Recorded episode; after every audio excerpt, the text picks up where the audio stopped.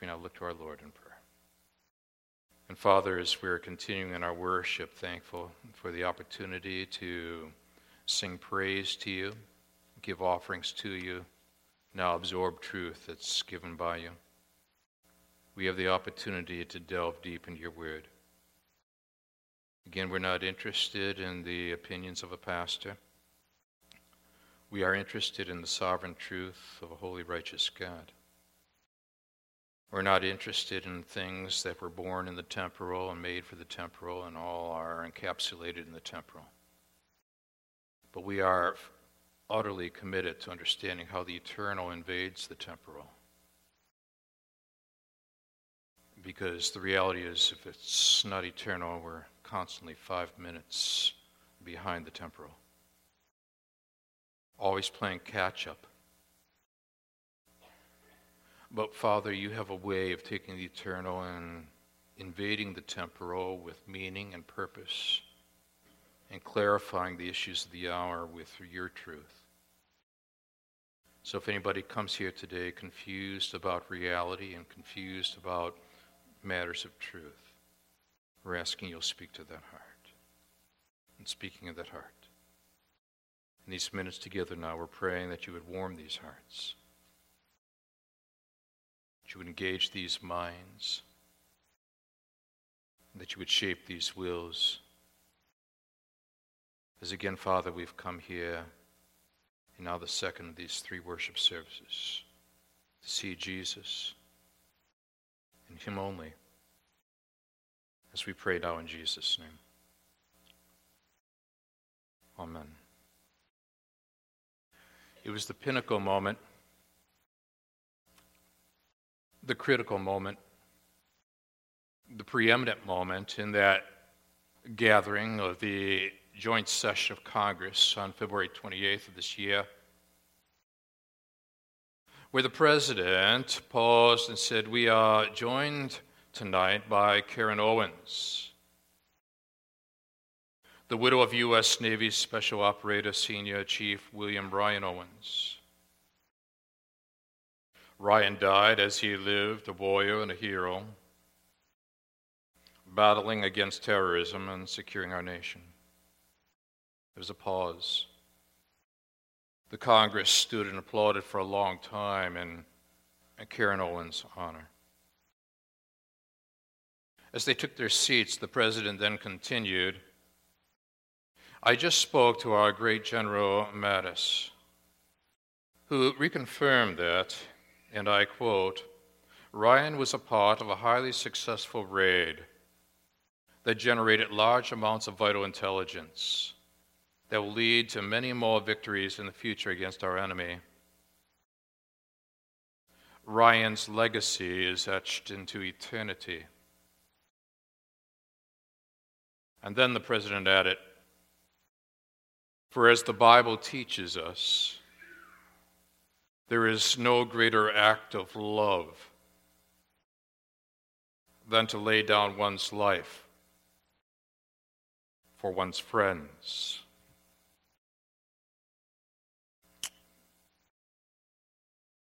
The Apostle John would have nodded his head at that point because the president was referencing John chapter 15, verse 13.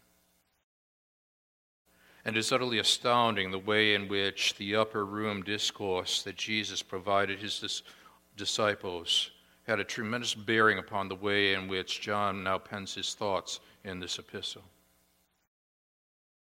So, what we want to do now is to explore that teaching, for as the Bible teaches us, there is no greater act of love than to lay down one's life for one's friends and understand that that's the epicenter behind the teaching that John's delivering here in these verses.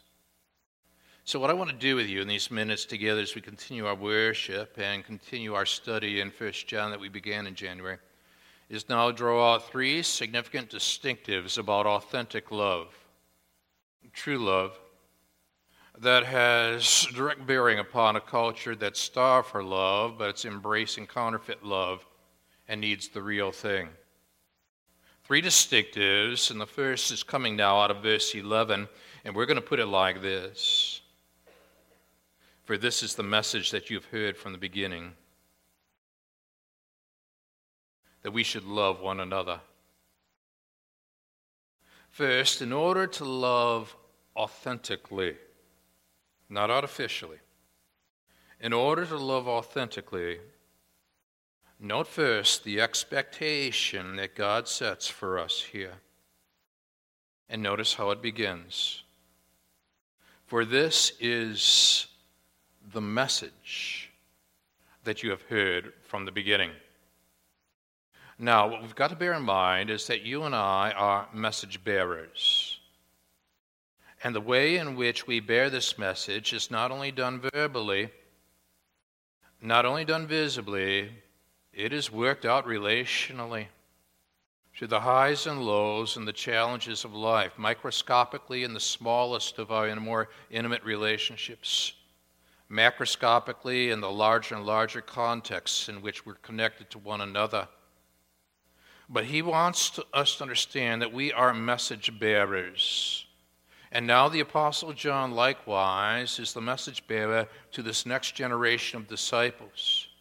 That as Jesus had discipled Peter and John and all the others, John now, last man standing among the apostles, the others have gone to be with Jesus.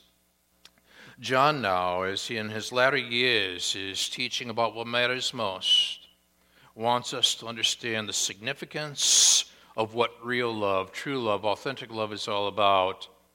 This is the message that you have heard from the beginning. And you say, well, Gary, when you say the beginning, from the beginning of what?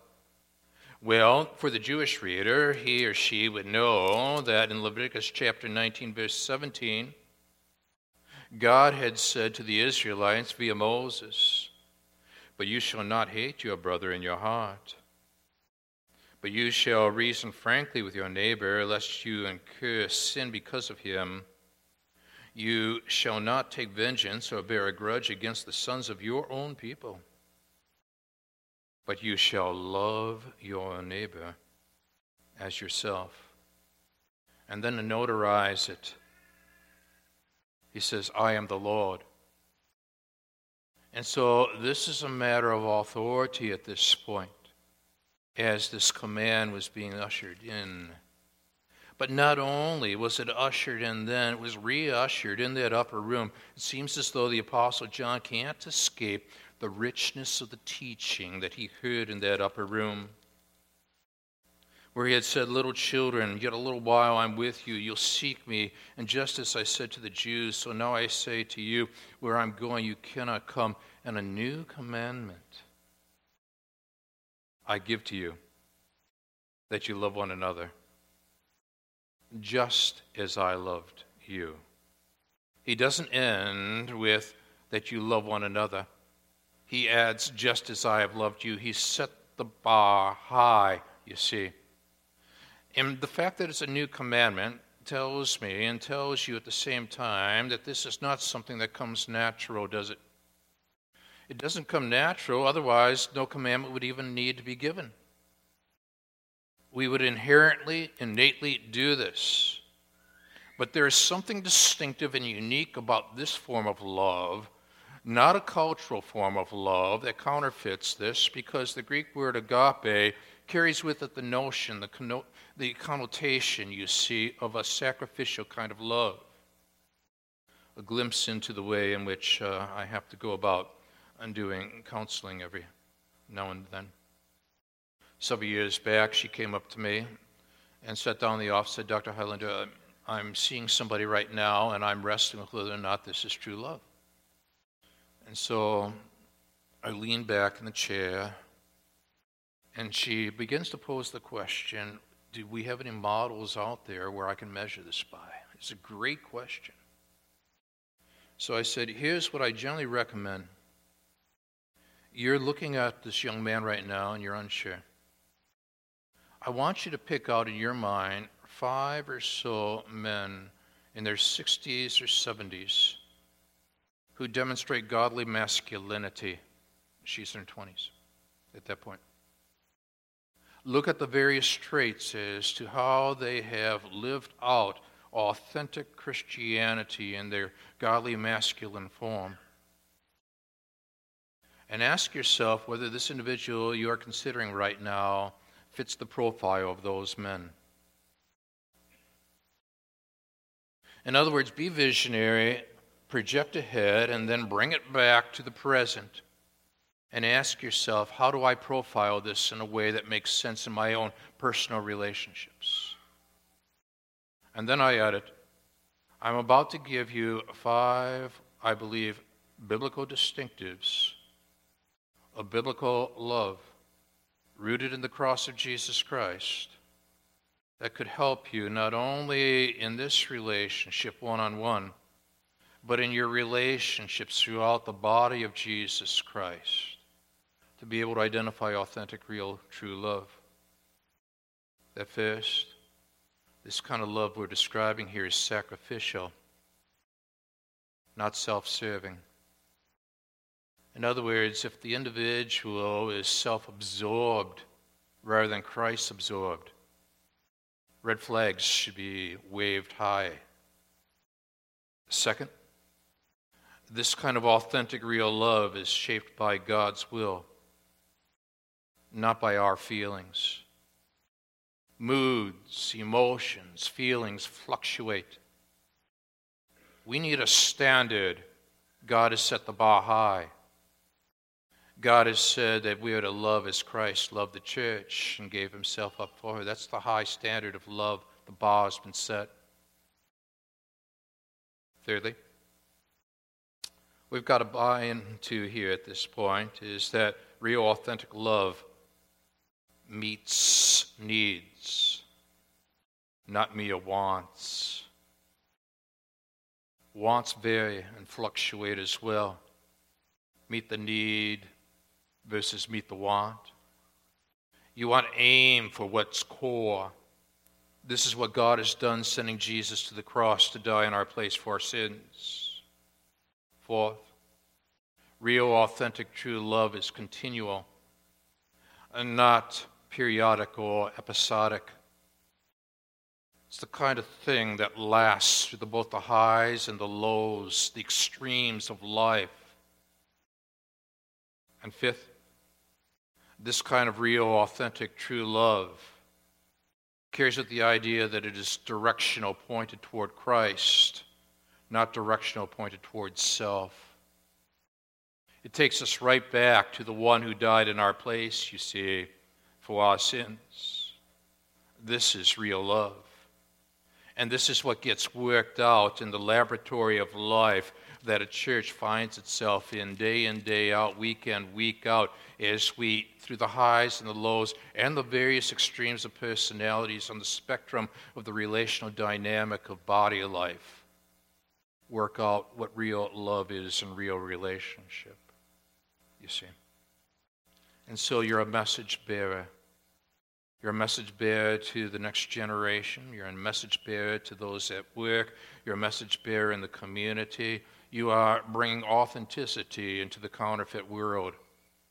This is the message that you have heard from the beginning, the Apostle John writes, as he recalls now what Jesus Christ had said in that upper room in John chapter 13.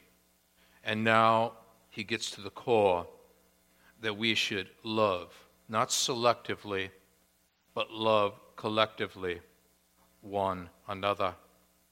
And Chuck Colson grasped that idea, and in some of his selections in his powerful book, Dangerous Grace, he tells the story, for example, in Northern Ireland of Mary and Joan.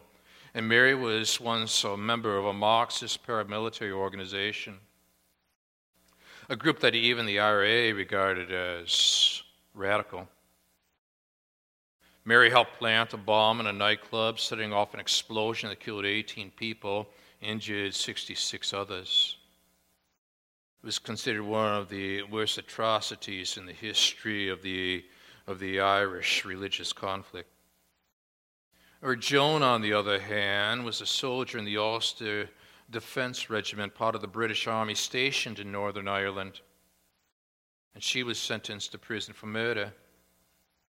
But in prison, both came to saving faith in Jesus Christ. And Colson wrote that they became fast friends, sisters in Jesus, meeting together in prayer and fellowship. These two women, who represented polar opposites in the sides of the Ireland armed conflict, find peace with one another in Jesus. And then there's Peter, a Catholic, hitchhiking to Belfast one day when he was picked up by a man named David. And Peter noticed that David's arms were decorated with loyalist tattoos, slogans, symbols used by a Protestant terrorist group. And Peter knew his life could be in danger, but David, it turned out, had become a Christian, converted through prison fellowship.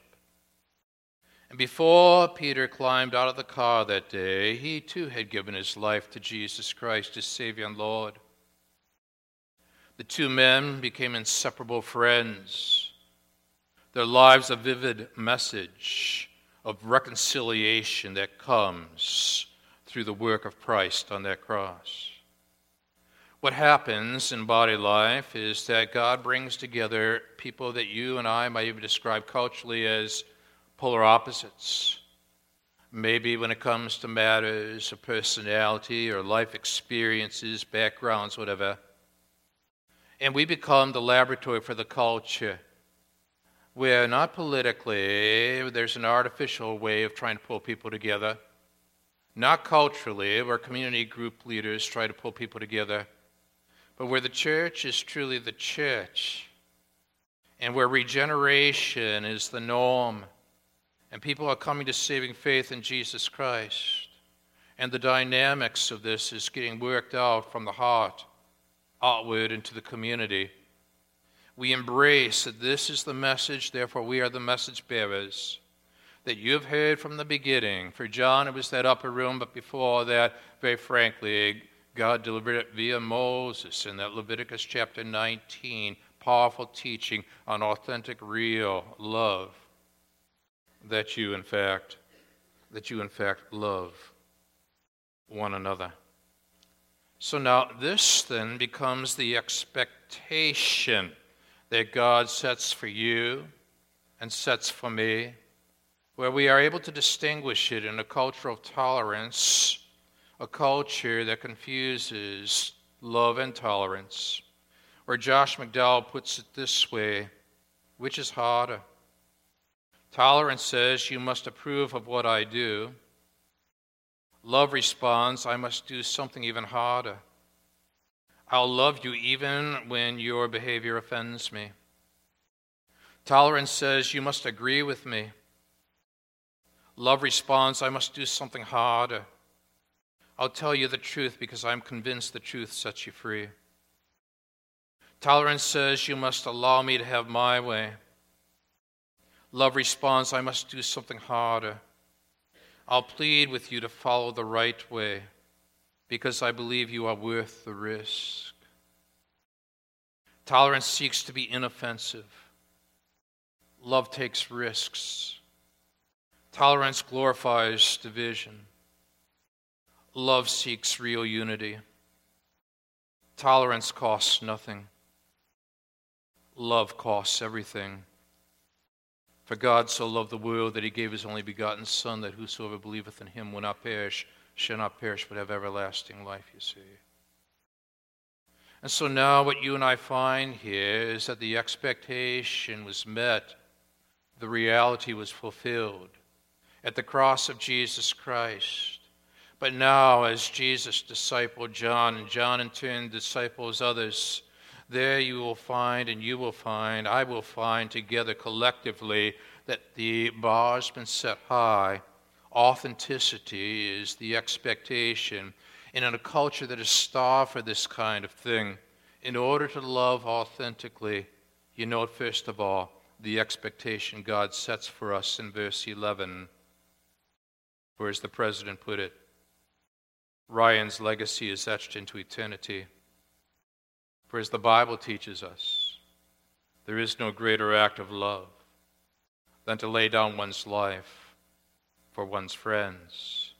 But what is interesting to me about that whole matter of the expectation is that after the address was delivered, I went on YouTube and I explored various websites. And I looked at the various newspaper accounts across the nation of how they were posting this on their websites. And the speech at that point in the articles I was reading ended with Ryan's legacy is etched into eternity. And then he eliminated the phrase, for as the Bible teaches. There is no greater act of love than to lay down one's life for one's friends. So then you and I become the message bearers. We bring the text into context in a fallen world. And we bring people to the point of understanding where expectation and reality come together, where God breaks into time and sends Jesus Christ to the cross to die in our place for our sins. Because this kind of love is agape love sacrificial love, real love, expectant love. In order to love authentically, number one, you note the expectation God sets for us in verse 11, but now you allow for your eyes to canvas verses 12 down through verse 16, don't you? And as you do so, here then becomes the second distinctive we're going to draw out for ourselves. The number two, in order to love authentically now, Note the examples here that God contrasts, that He contrasts for us. He's going to offer you and offer me polar opposites. He's going to offer you and He's going to offer me a negative and a positive. He's going to offer you and He's going to offer me a Cain and a Christ. A Cain who would take life versus a Christ who would give life.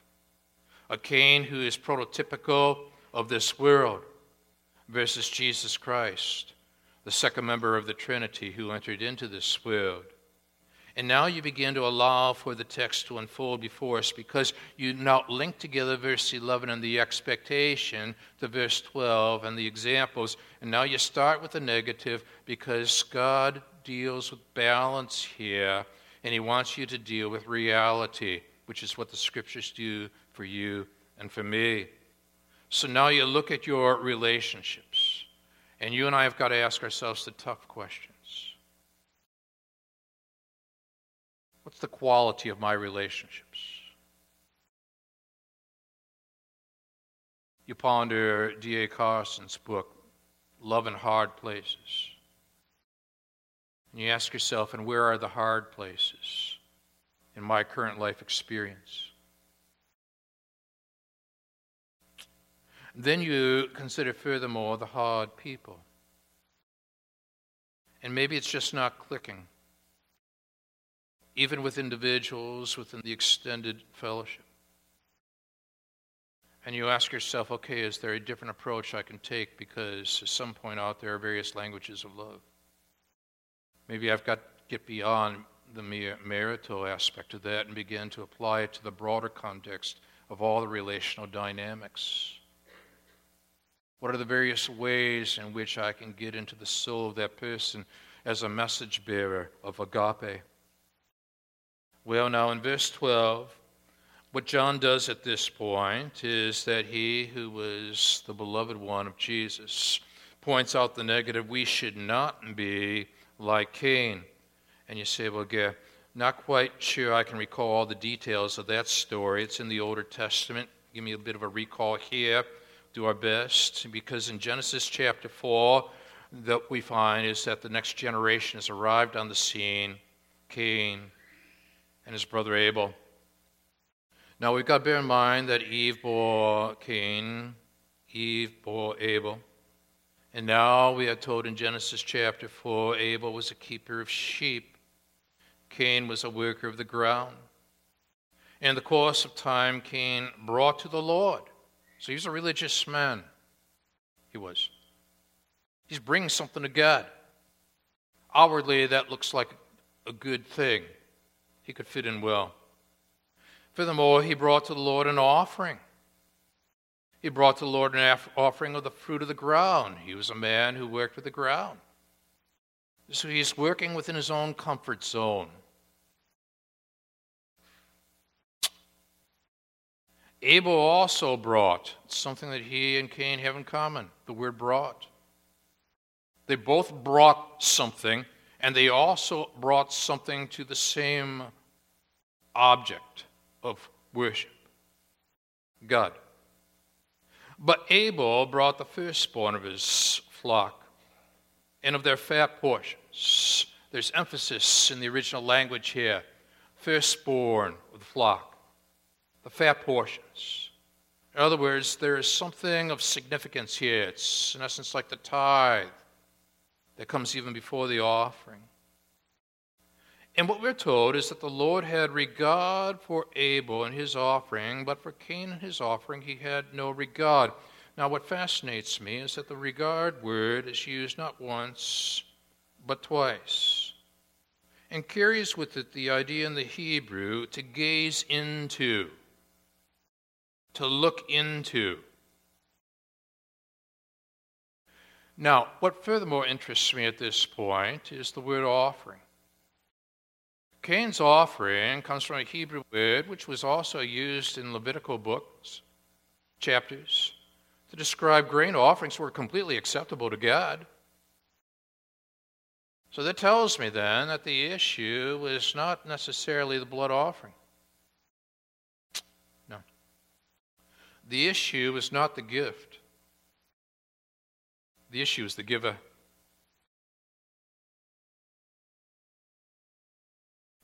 God gazes into the heart. The heart of the matter is the matter of the heart. And Cain's heart, not his offerings, the problem, the issue here. And seen in the last part of verse 5, so Cain was very angry and his face was downcast. Literally, it burned Cain greatly or to the core, and his face dropped.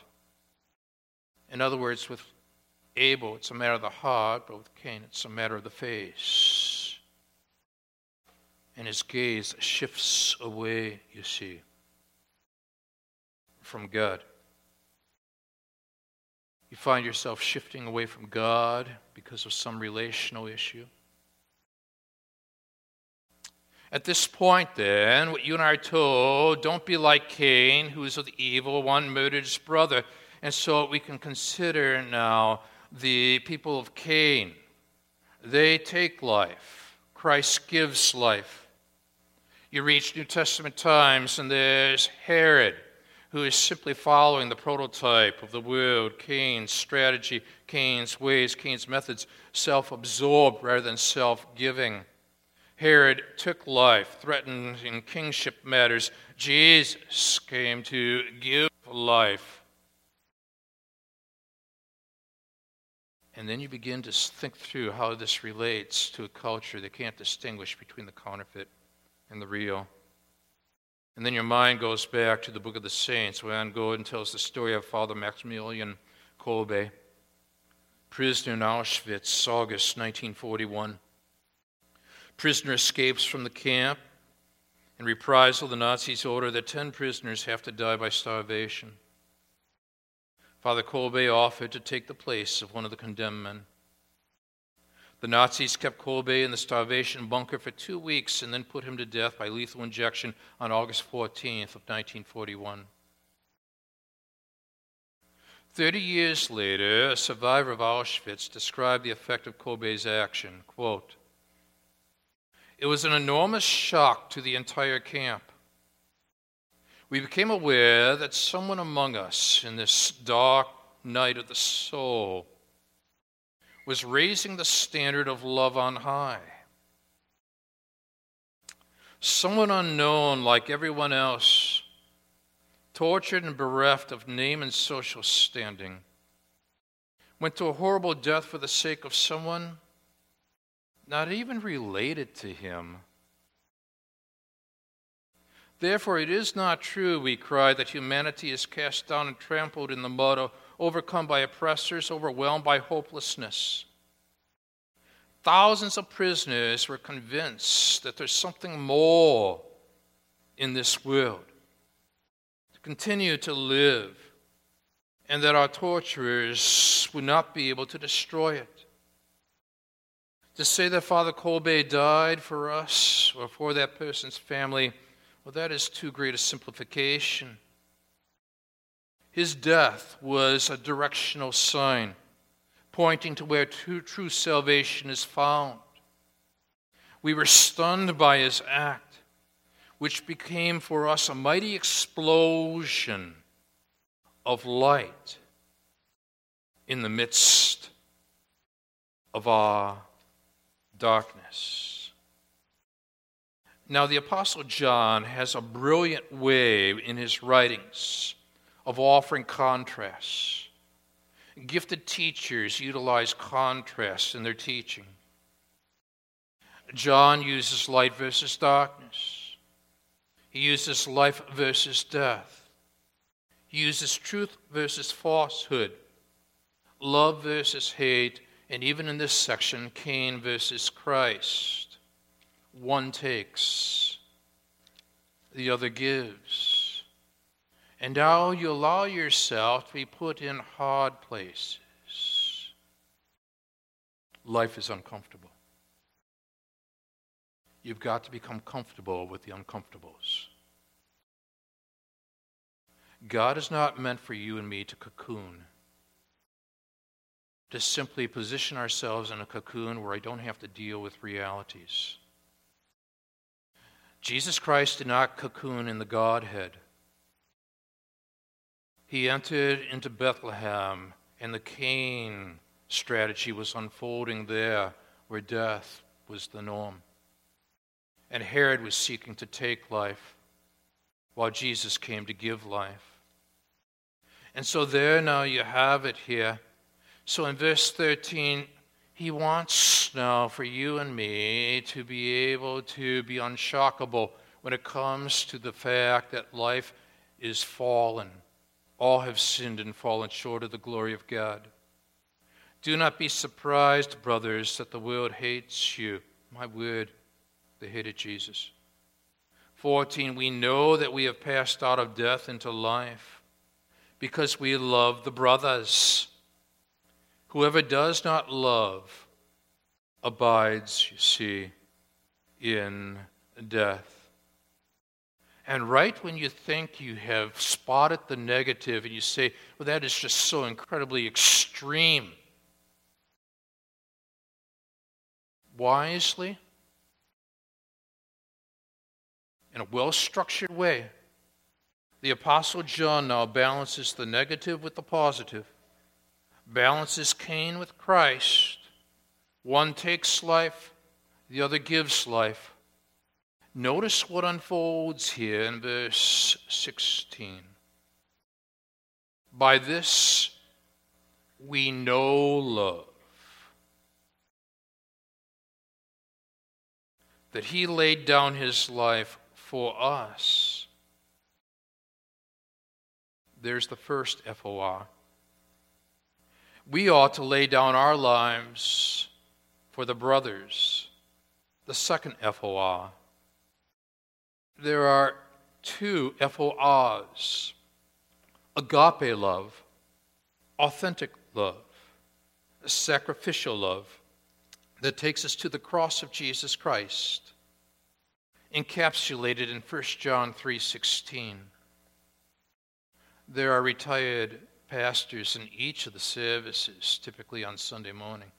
One of them came up to me and said, I, I learned early on in the pastorate to link together 1 John 3.16 with John 3.16.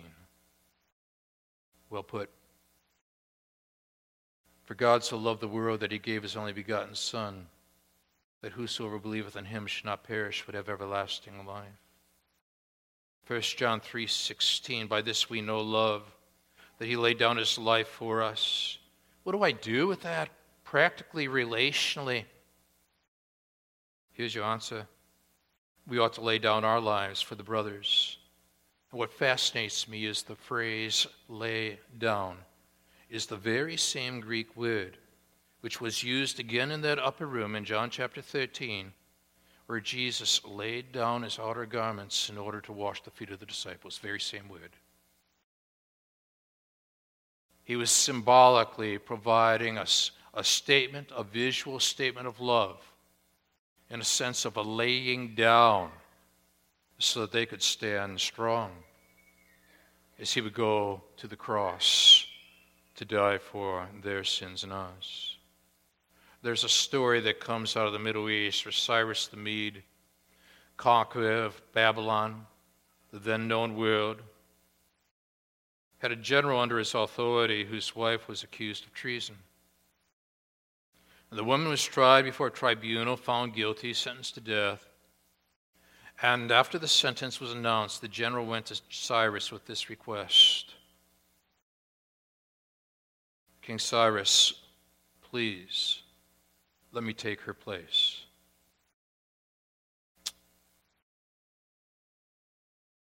Cyrus, in all of what the general asked, said to his court, Can we terminate a love as great as this?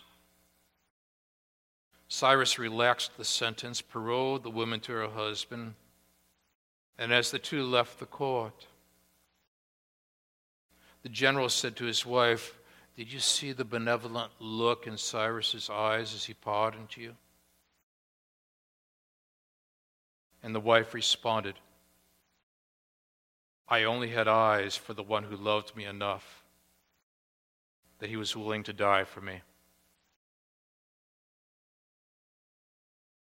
And what we've got to do with a culture where eyes are continuously fleeting, moving, seeking, never finding, is to direct eyes to the one who died for you and died for me.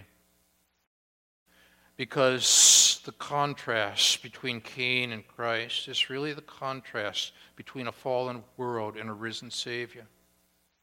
So we point in the direction of the sinless one who died for the sinful ones. And now we become message bearers. And that, as Francis Schaeffer points out, the way in which we relate to one another is an evangelistic statement to the way in which we communicate the gospel of Jesus Christ in this fallen world you see. So there you have it now in verse 16. By this we know love. That he laid down his life, here's your first four, for us. That is the vertical dimension. But you don't stop there. And we ought to lay down our lives. Here's your second F O R for the brothers and now, what you've done is holistically developed a worldview around agape that takes into account the vertical and the horizontal dimensions of life itself as you are a message bearer of what this entails in a world that is caught up with the counterfeit and is desperately, desperately in need of the real. And how does this work itself out? Let the church be the church. Don't let the church follow the culture. Let the church lead the culture. The scriptural should shape the cultural, and the cultural shape the political, which means the church takes the lead. Don't wait for the politicians to do it. The scriptural shapes the cultural, the cultural shapes the political. Don't fish downstream. Go to the source, the cross of Jesus Christ. Start there. In order to love authentically, note first the expectation God sets for us in verse 11. Second of all, the examples God contrasts for us, the polar opposites, Cain versus Christ, 12 through 16. And now, once you've worked through the expectation of 11 and the examples of 12 through 16, you're ready then, thirdly, for the expressions, the expressions that God expects of us in 17 and 18, which now appear on the screen. In other words, what you're saying now, Gary, get practical with me as I can possibly be. My reaction is, well, let Scripture be as practical as God chooses to be. And so in 17 and 18, but if anyone has the world's goods, sees his brother in need, yet closes his heart against him, typical, John has learned from his Savior. He's going to pose a question. How does God's love abide in him? Utilizing again that masterful word, love. Little children, he got that from the upper room. Abide, he got that from the upper room. Let us not love in word or talk, but in deed and truth. Baby care ministry next week, great opportunity, Mother's Day, to be able to demonstrate that kind of thing. To be able to speak to the culture visibly what God has expressed through the work of Jesus Christ. But we authenticate by going to the cross, where the eternal invades the temporal. If anyone has the world's goods and sees his brother in need, so you ponder now, and who could that be in my circle of involvements? Yet closes his heart against him. Where's your heart at this morning? How does God's love abide in him? The question posed. And now the practical application given. In other words, the expression of real, authentic, true love. Little children, let us not love in word or talk, but in deed and truth. And that cross where Jesus Christ hung was a deed spoken with truth. Gail MacDonald and Gordon MacDonald tell this story jointly. In Gordon's words, Gail and I were in an airplane seated almost at the back. And as the plane loaded up, a woman with two small children came down the aisle to take the seat right in front of us. And behind her, another woman. And the two women took the A and C seats. One of the children sat in the middle seat, and the second child was on the lap of one of the women. And I figured these two, these were two mothers. Two mothers who were probably traveling together with their kids I hoped the kids wouldn't be too noisy because I was writing. The flight started. My prayer was not answered. Or was it? The air was turbulent. The children cried a lot. The ears hurt. It was an incredibly miserable flight. And I watched as these two women kept trying to comfort these children. And the woman at the window played with the child in the middle seat, trying to make her feel good and paying lots of attention. And I thought, man, boy, these young women here get a medal for what they are doing. But then things went downhill fast from there. Toward the last part of the flight, the child in the middle seat got sick. Next thing I knew, she was losing everything from every part of her body. Diaper was, was not tight, and before long a stench began to rise through the cabin. It was unbearable. And I could see over the top of the seat that stuff you don't want me to describe was all over everything. It was on this woman's clothes. It was all over the seat. It was on the floor. Another plug for baby care, by the way. It was one of the most repugnant things I had seen in a long time. The woman next to the window patiently comforted the child and tried her best to clean up the mess and make something out of a bad situation. The plane landed, and when we pulled up to the gate, all of us were ready to exit the plane as fast as we could. And the flight attendant came up with paper towels, handed them to the woman in the window seat, and said, Here, ma'am, these are for your little girl. And the woman said, this isn't my little girl. Aren't you traveling together? No. I've never met this woman and these children before in my entire life.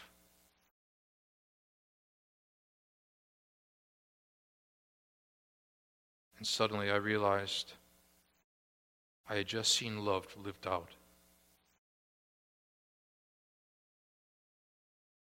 she was expressing the love of Christ. The expectation of 11, the examples of 12 through 16 lead to the expression in 17 and 18, which take us back to a statement made where so many newspapers chose to emit. Ryan's legacy is etched into eternity. But if you read the transcript, it would go on to say, For as the Bible teaches us, there is no greater act of love than to lay down one's life for one's friends. Relationally, we're message bearers of Christ's cross for God's glory. Let's stand together. So now, Father, whether we start with the home or elsewhere, we keep expanding the concentric circles of our lives, asking, and what is the quality of my relationship with others? Love in hard places, love among hard people. And then I open my heart to the one who died for my heart, for my sins. So I take that message of salvation, what Christ did for us. And now you challenge me and challenge each of us to live it out visually as well as verbally in our relationship to you and in our relationship to one another so that the world might see, Father what authentic, real, true love is and be drawn to Jesus. And for this, we give you all the praise. In Jesus' name, amen. God bless you.